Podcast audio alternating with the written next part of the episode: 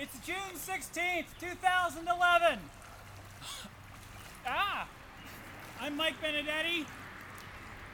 This is 508, a show about Worcester.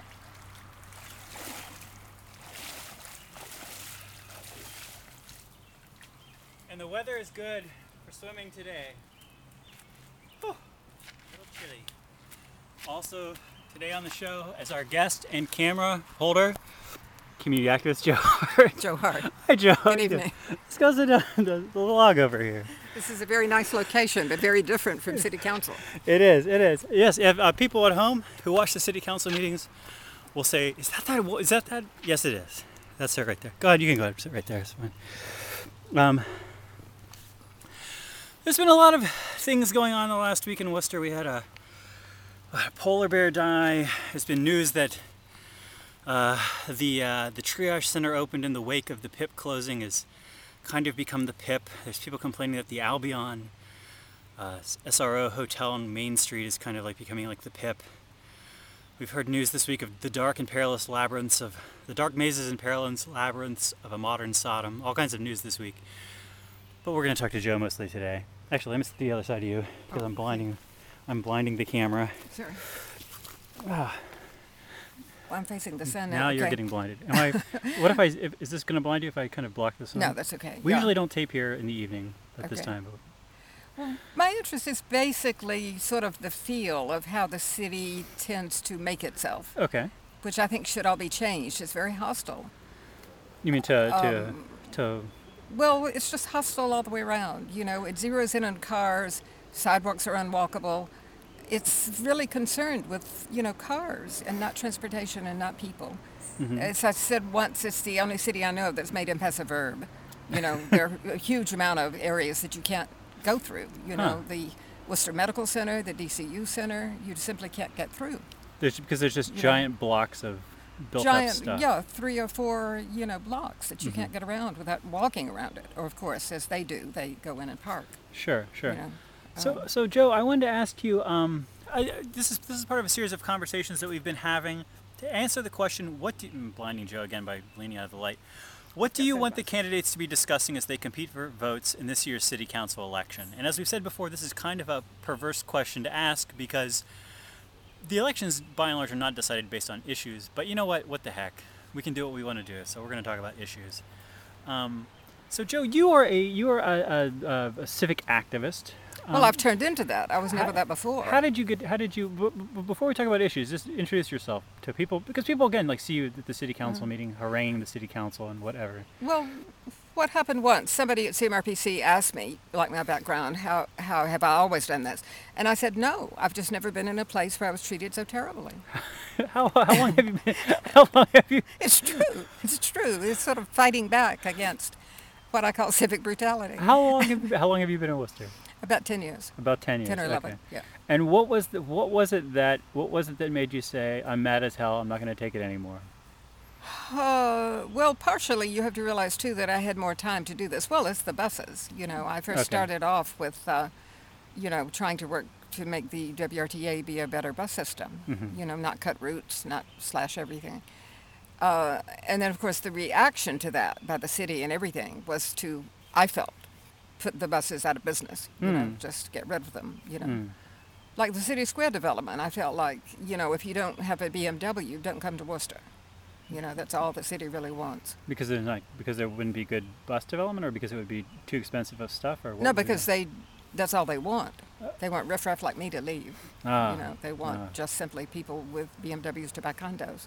okay. And of course, right now with the what I call the freight dump, the CSX, you know, freight yard expansion in Worcester, Mhm. uh, I don't see how, even if that plan continued, City Square, how you would expect anyone to buy a condo a few blocks from a freight yard. That's a good You question. know, so the city seems to be working Maybe at cross purposes. at cross itself. purposes. Yeah. Sometimes that sometimes I do wonder about that. What is the vision? What is the vision that the powers that be have for the city? Is there a vision, or is it just a big mess of this is what seems okay this week? This is what seems okay the next week. Well, I think they don't think about anything except just very small little issues, like Hmm. uh, also large issues but far away, like Arizona. you know. Sure, sure. Um, uh, anything they can focus on to not focus on the city. Hmm. Okay. And of course, the city has a huge amount of problems, but I see a lot of that as basically kind of an attitude. You know, I also said once or wrote once that uh, because there's no music on the common, there are no dogs on the common, I felt like at some point they're going to say, you know, no Irish, no Jews, no people. Hmm. You know, You mean no music? Like there's the, the signs that say. I think there's a sign actually on the common that won't let you play music. Be a and of course, busker.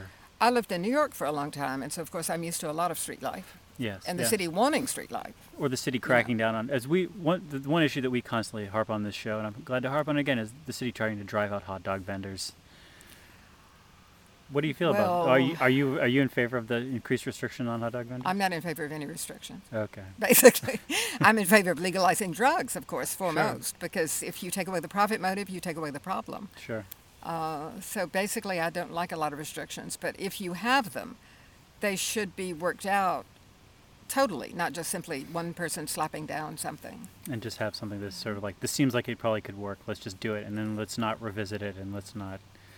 Well, I wanted to ask you then. I wanted to ask you this question: What do you want the What do you want the candidates to be discussing as they compete for votes in this year's election? Like, what are the What are the What are the issues? Like when people come on this show, or when they're having a debate, or when they're out there on the radio, or whatever. What issues should they be talking about? Well, I know the main issues that people in the city are probably interested in because they discuss it all the time are taxes, bringing industry to the city, Sure. pilot, you know, Sure. payment in lieu of taxes and so forth. My uh, idea is that if you make the city a more livable city, if you make it so that people want to come here, hmm if you can get a hot dog, for instance, Okay. play music on the common, if you can get through this impasse of three or four blocks, Carry a knife longer than three inches. exactly, uh, you know, no eating apples in the park. oh my goodness.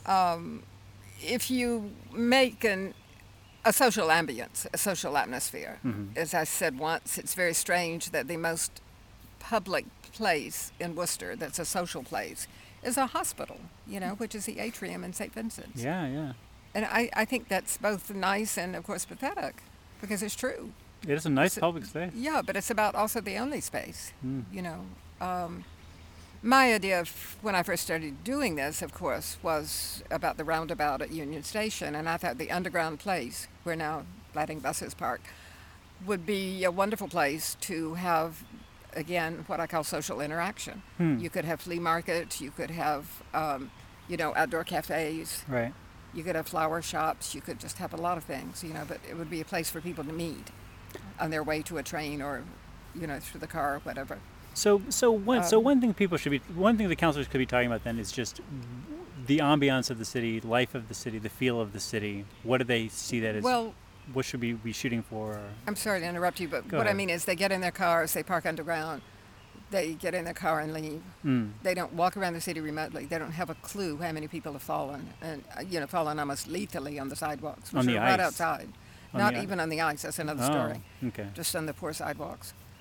Um, so on the there's no I fell on the ice one time. I had to go to the ER. Well, off in the ice 20 years ago and had a herniated Oh, disc, my so I don't. I don't walk on ice anymore. I walk on the street. All right. Anyway, um, but I just mean there are a lot of so-called quality of life issues. That's a hackneyed expression, but it's true that people don't pay any attention to because they drive. so so is your thought that they should be talking about quality of life because or or feel of the city because that's more important than the other things, or because if you take care of that, the other things work out? They work together. They all work together. Yeah. Okay. If you, as I said once to Mike O'Brien, you know, if you see 50 people sitting on a chain link fence opposite City Hall, you know, anyone who came here to do business could not leave fast enough. Hmm. You know, it's uh, anti everything. Hmm. Um, and so I think Wo- Worcester should learn to be inclusive. And of course, I'll get to my big issue, which is raising revenue. That Okay. I think everything here is subtraction and not addition. You don't think about how can we raise money, how can we make things better. Uh, but just simply, you know, you have a budget, you ask people, you ask employees, you ask whole divisions. Hmm. There are ways and means of raising a lot of revenue. So so revenue so raising revenue then would be another thing to me because it also the revenue causes a better quality of life Okay. if you find people for parking at bus stops Hmm. if you find people for turning right on red or all of these things if you find people for riding bicycles downstairs I'm sorry, downtown, which is illegal. Yes. You know, it's a state law. No bicycles downtown. Wait, no bicycles downtown. Yep. It's a Really? state law, unless the city does something otherwise. And the city has not. I've checked it out. I never heard of this. The city could make a fortune alone. Just in that Are you could- suggesting? So are you suggesting that they should that they should enforce those kinds of things? Oh, absolutely. If you find the elements, they will stop. Okay. They will stop doing it. I mean, policemen also just turn right on red at uh, Chandler Street, you know, on a red arrow. Hmm. Um, there's just a lot of things that would make living better. You wouldn't have to be scared of crossing the street or getting hit or something. But also, you can raise money. I think the whole entire WRTA could probably be funded if you just, um, Crack down on traffic laws. or even traffic at bus stops, sure, Hmm. parking at bus stops. Hmm. There's just a lot of things like that. Uh, you know, the same thing is true, of course, of drunken driving, although that's more, more of a highway issue. Sure. Sure. Uh, but you know, just money alone could pay for all kinds of things. Sure. Now you were telling me Um, you, you live in District Four, Mhm. and one thing we've been wanting to talk about to people about is a little bit is district issues. Do you have any thoughts on? Uh, I think we've actually had a lot of District Four people on this show down through the years. Mostly, probably mostly District Four people on the show down through the years. Do you have any? Are there any neighborhood issues there Oh, that the council should be talking about, or is it? I'm not really sure I want to get into that now. Okay. That's such a complicated kind of issue. Okay. Um, but of course, there are issues trash in the street, all kinds of things, yeah. Mhm. Um, there's also just a lot of no conversation issue. Like you see a building all of a sudden for sale, or the sale sign is taken off. You don't know what it's going to be. You don't, you know, there's just not a lot of conversation about Hmm. what is happening. Yeah. And yeah. I would like to see that. I would like to see a lot more inclusion, not exclusive. So when you say conversation, do you mean do you mean more just like this kind of stuff being out there in the public sphere, or do you mean neighborhood groups being more active in that kind of stuff? Well, I guess in a sense too, I would like a newspaper Ah, that would cover yes. a lot more issues. I think that, that yeah, I think a lot of that stuff can be handled if somebody's just writing in there and saying this building was sold and this is what the owner said told us on the phone, but it's kind of hard to figure that out as you're just going around your day. What is this? What's going on with this plot property? I mean, there's no way city council can, of course, really handle that. But I just mean, in a sense, I, I wish there was more interest in in things happening. I think it's okay to ask. I mean, I think it's okay to bring up issues at least to city councilors that they don't necessarily directly affect, Yeah. just because it's interesting to know. Yeah. Like, I really want to ask all the city councilors about school privatization. You know, even though that's the school committee thing, I'm just very curious to know where they stand on that on that kind of thing, increased charter schools and whatnot. Well, again, it sounds like a throwback to the old private parochial school thing. I don't know. You know, to make things more exclusive. You know. And here he is.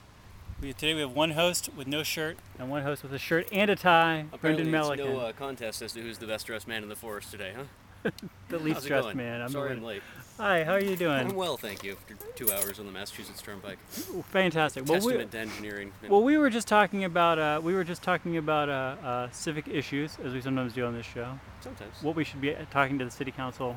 You wanna, you wanna No, sit I'll down stand. over I've here? been sitting for the last. I'm just uh, trying to get a yeah. good. I'm just yeah. There you go. The, Okay. li- the lighting's better if you stand over there. Yeah, yeah, yeah. So, what are Um, we The sun's deciding to talk to the city council about? We were going to talk to the city council about raising revenue. What am I thinking of? Raising revenue. I would like a discussion about raising revenue and, as I said, quality of life. You Feel, know, feel of the city. The city. two things that actually matter. Feel of the city. well, this is her argument: is that if you take care of these things, the other things are just whatever. Well, they come. Everything comes together at some point in time, right? I mean, that's where you start out. You get some sort of syner- synergy going. And uh, do you watch the, the show much? We talked about something in terms of revenue a couple Yeah. weeks back that I was thinking about tomorrow. Online bill paying. on, online bill paying. It, it, it, tomorrow, this is tomorrow's Bunker Hill Day, right? So to all my state friends out there that have tomorrow off, you know, enjoy the day. Um, so tomorrow I get to go to City Hall and I get to pay well overdue excise tax bills, right? And I never pay my excise tax on time, not because I don't like paying excise tax. I end up paying three or four times uh, what it's actually worth by the time I get around to it because everything's done in paper. And this this remain the stuff that I get from the city of Worcester is now officially the only bills that I get in paper. Every company that I do, do business with, which is a large, you know, as a homeowner, like a ton of companies, everything's email reminders or it's automatically withdrawn from a from a checking account online or what have you, just automatic bill pay and what have you. The city is the one place where I, act, I actually have to do all the effort to go in and pay them, which is bizarre when you think of. I'm sure the, the overwhelming majority of, of people who live in the city probably still deal with paper and checkbooks and what have you. But you're going to get to a, a certain point where you know my demographic is going to replace that demographic, and people are going to be saying, "Well, we'd love to give you more money, but you make it really, really hard for us to do so because what you do have for online systems are typically very, very poorly thought out, take a lot of you know figuring, and uh, the the idea of doing something as simple as paying a bill. I think we made th this comparison last time we were talking about this. It's really hard not to go to Amazon to go to Amazon.com and not buy something. Whereas, like with the city, that's always looking to increase its revenue stream, they seem to go out of their way to make it hard for you to give them your money, which is Well- I'm good. I'm sorry. No, I was just- going to say that I think, though, lately, because Mike O'Brien is interested in things like that, I think lately they have been trying to make many more things online. They put their entire checkbook online. I would make the argument that they have done nothing of consequence um, in 10 years in, in regards to updating the way that they handle bill payments. I mean, they, we- even for like things like parking tickets, we deal with a, a third party that I can't remember the name of the company. They, they deal with a lot of municipalities. It's an awful system. You know, I mean, online transactions are just something that you know, I think most of us take for granted now. If you wanted to go and buy something online, it's just take it, it just happens, right? It's almost like magic. It's easier than get going to a store at this point, which is you know the downfall of so many brick and mortars that aren't putting in the extra effort.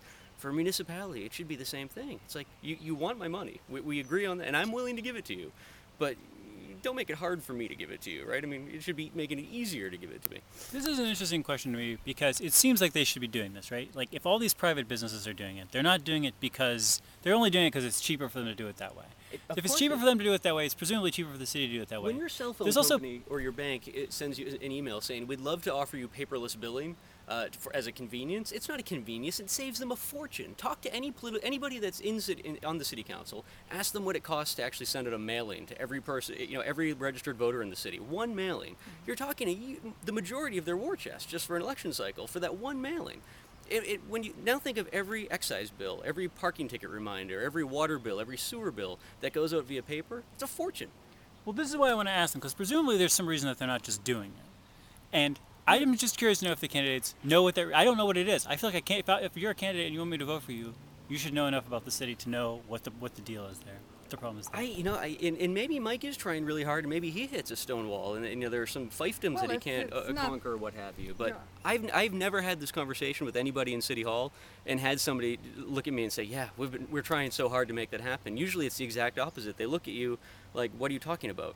You, you, we can do that?" You know, I mean, there's more of a, a sort of confusion that you know the, the potential is even exists to maybe take in more money than they already are in a, in a simpler fashion. Simpler for a certain demographic. Again acknowledging the majority of people probably still do write, che- write checks.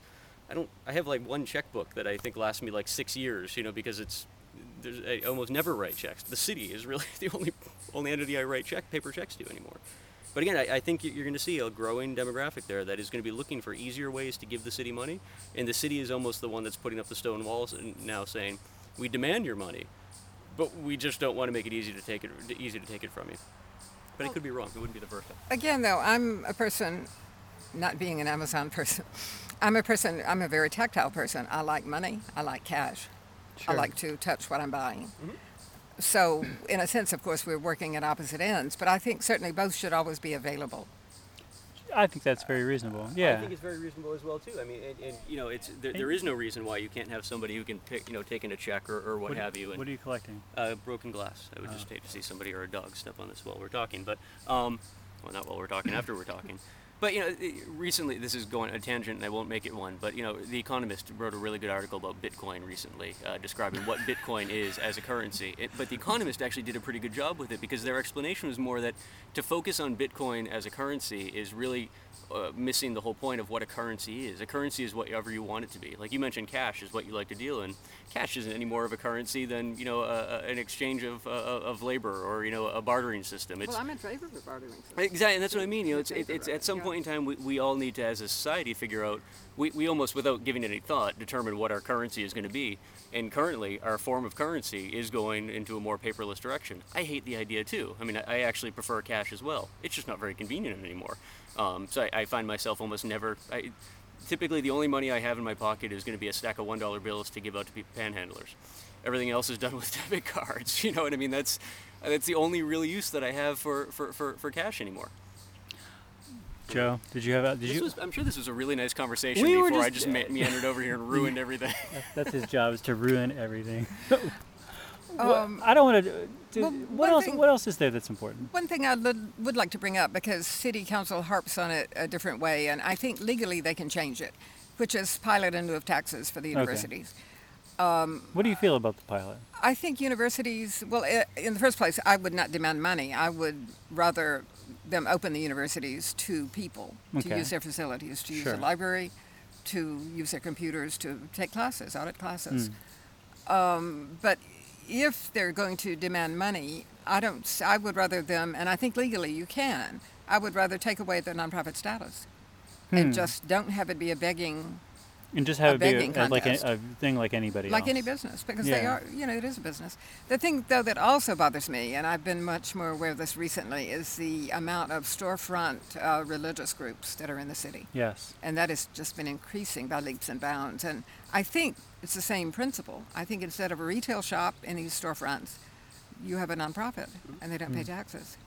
Hmm. so i think that's equally important if not kind of more important you're taking away the universities at least are sort of cloistered Yes. but the storefront churches, in a sense, storefront groups, religious groups, are taking away, in a sense, From the well, tax. give or take an empty storefront, a, you know, a supposed retail storefront. That's an interesting question because that's a. I feel like that's that could be a, like almost like a political philosophy question to ask them is to say, especially most of the incumbent city councilors are hugely in favor of pilot, are mm-hmm. hugely in favor of pilot. And pilot is basically the, the city saying you're a nonprofit. So okay, so you're a nonprofit, you're an educational or what is it, educational or something else organization. And so supposedly you're doing something for the public good, and so you're gonna we're gonna make it so that people can create organizations like this and not have to worry about paying taxes on their profits. Mm-hmm. But the city council at least doesn't like this idea. And so, but rather than revoking their corporate charters or revoking the nonprofit status, they say, we just want to try to figure out a way to basically avoid, we're going to threaten going to war with you, but instead of going to war with you, you're going to give us a little bit of money for the library. And then, at least in the city of Worcester, they give a little bit of money for the library, and the city gives them whatever they want as far as land use. Like a street. Like, like, like the city gives them a street, right? Which is okay. I mean, it seems Oh, like. I think that's appalling. I think, well, anyway, I think that they basically, or WPI, they give them the. WPI got a street too. They got that a was, street That was before we started. That was this before show. the pilot. But WPI got whatever. They got to develop the biotech park or Yeah. whatever the heck it was as part of their pilot deal. Just, just to ask the city councilor straight up, like, do you believe that there should be nonprofits? Mhm. If you do believe there should be nonprofits, how does this jive with pilot? If you don't believe that there, that there should be nonprofits, that's interesting. Expand on that. Yeah. Yeah. You know, I mean, going eh, without totally revisiting revisiting what we were just talking about with like revenue, but I, I think that's one of those places where what are the challenges for the city to come up with like a, a meaningful online payment system, right? There's a you, you could shake a tree over WPI or Clark and find the individuals who could make that system a reality by the end of business day tomorrow, right? I mean, it's, it's not hard to do. That that's where I think we miss out a lot in terms of our pilot discussions, where we do always view it as like a bottom line. Here's where, here's the money that we know that they have in their endowments, when in, in reality it's it's not money that they have because we have state laws that say you know those endowments need to be protected, especially when it comes to chairs and whatnot. You know, their endowment can shrink, but they're still legally obligated to keep a, a, cha- a particular chair funded or whatnot. So the money isn't as as liquid as we like to think it is at times but the services that they could provide the schools we've got amazing talent in this city and oftentimes we're, we're scratching our heads saying how, how do we do a better job of getting that talent to engage with the city and become long-term partners maybe even residents or, city, or you know residents of the city and i think one of the best ways to do that is to tap into their resources from an educational perspective and say you know actually bring them into the fold like, you know uh, especially from a technological and a uh, engineering perspective before they're even graduating bring them in, make sure they're there as interns, but give them free reign to actually start rethinking the way we do business as a as, as a local muni- muni- municipality.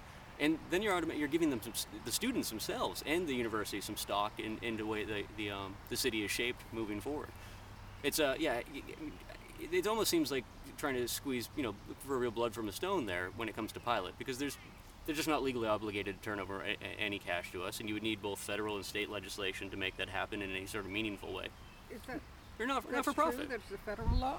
They're not for profits. I mean, depending on where, I mean, they're, they're registered as not profits both for, for the purpose of federal taxes and state taxes.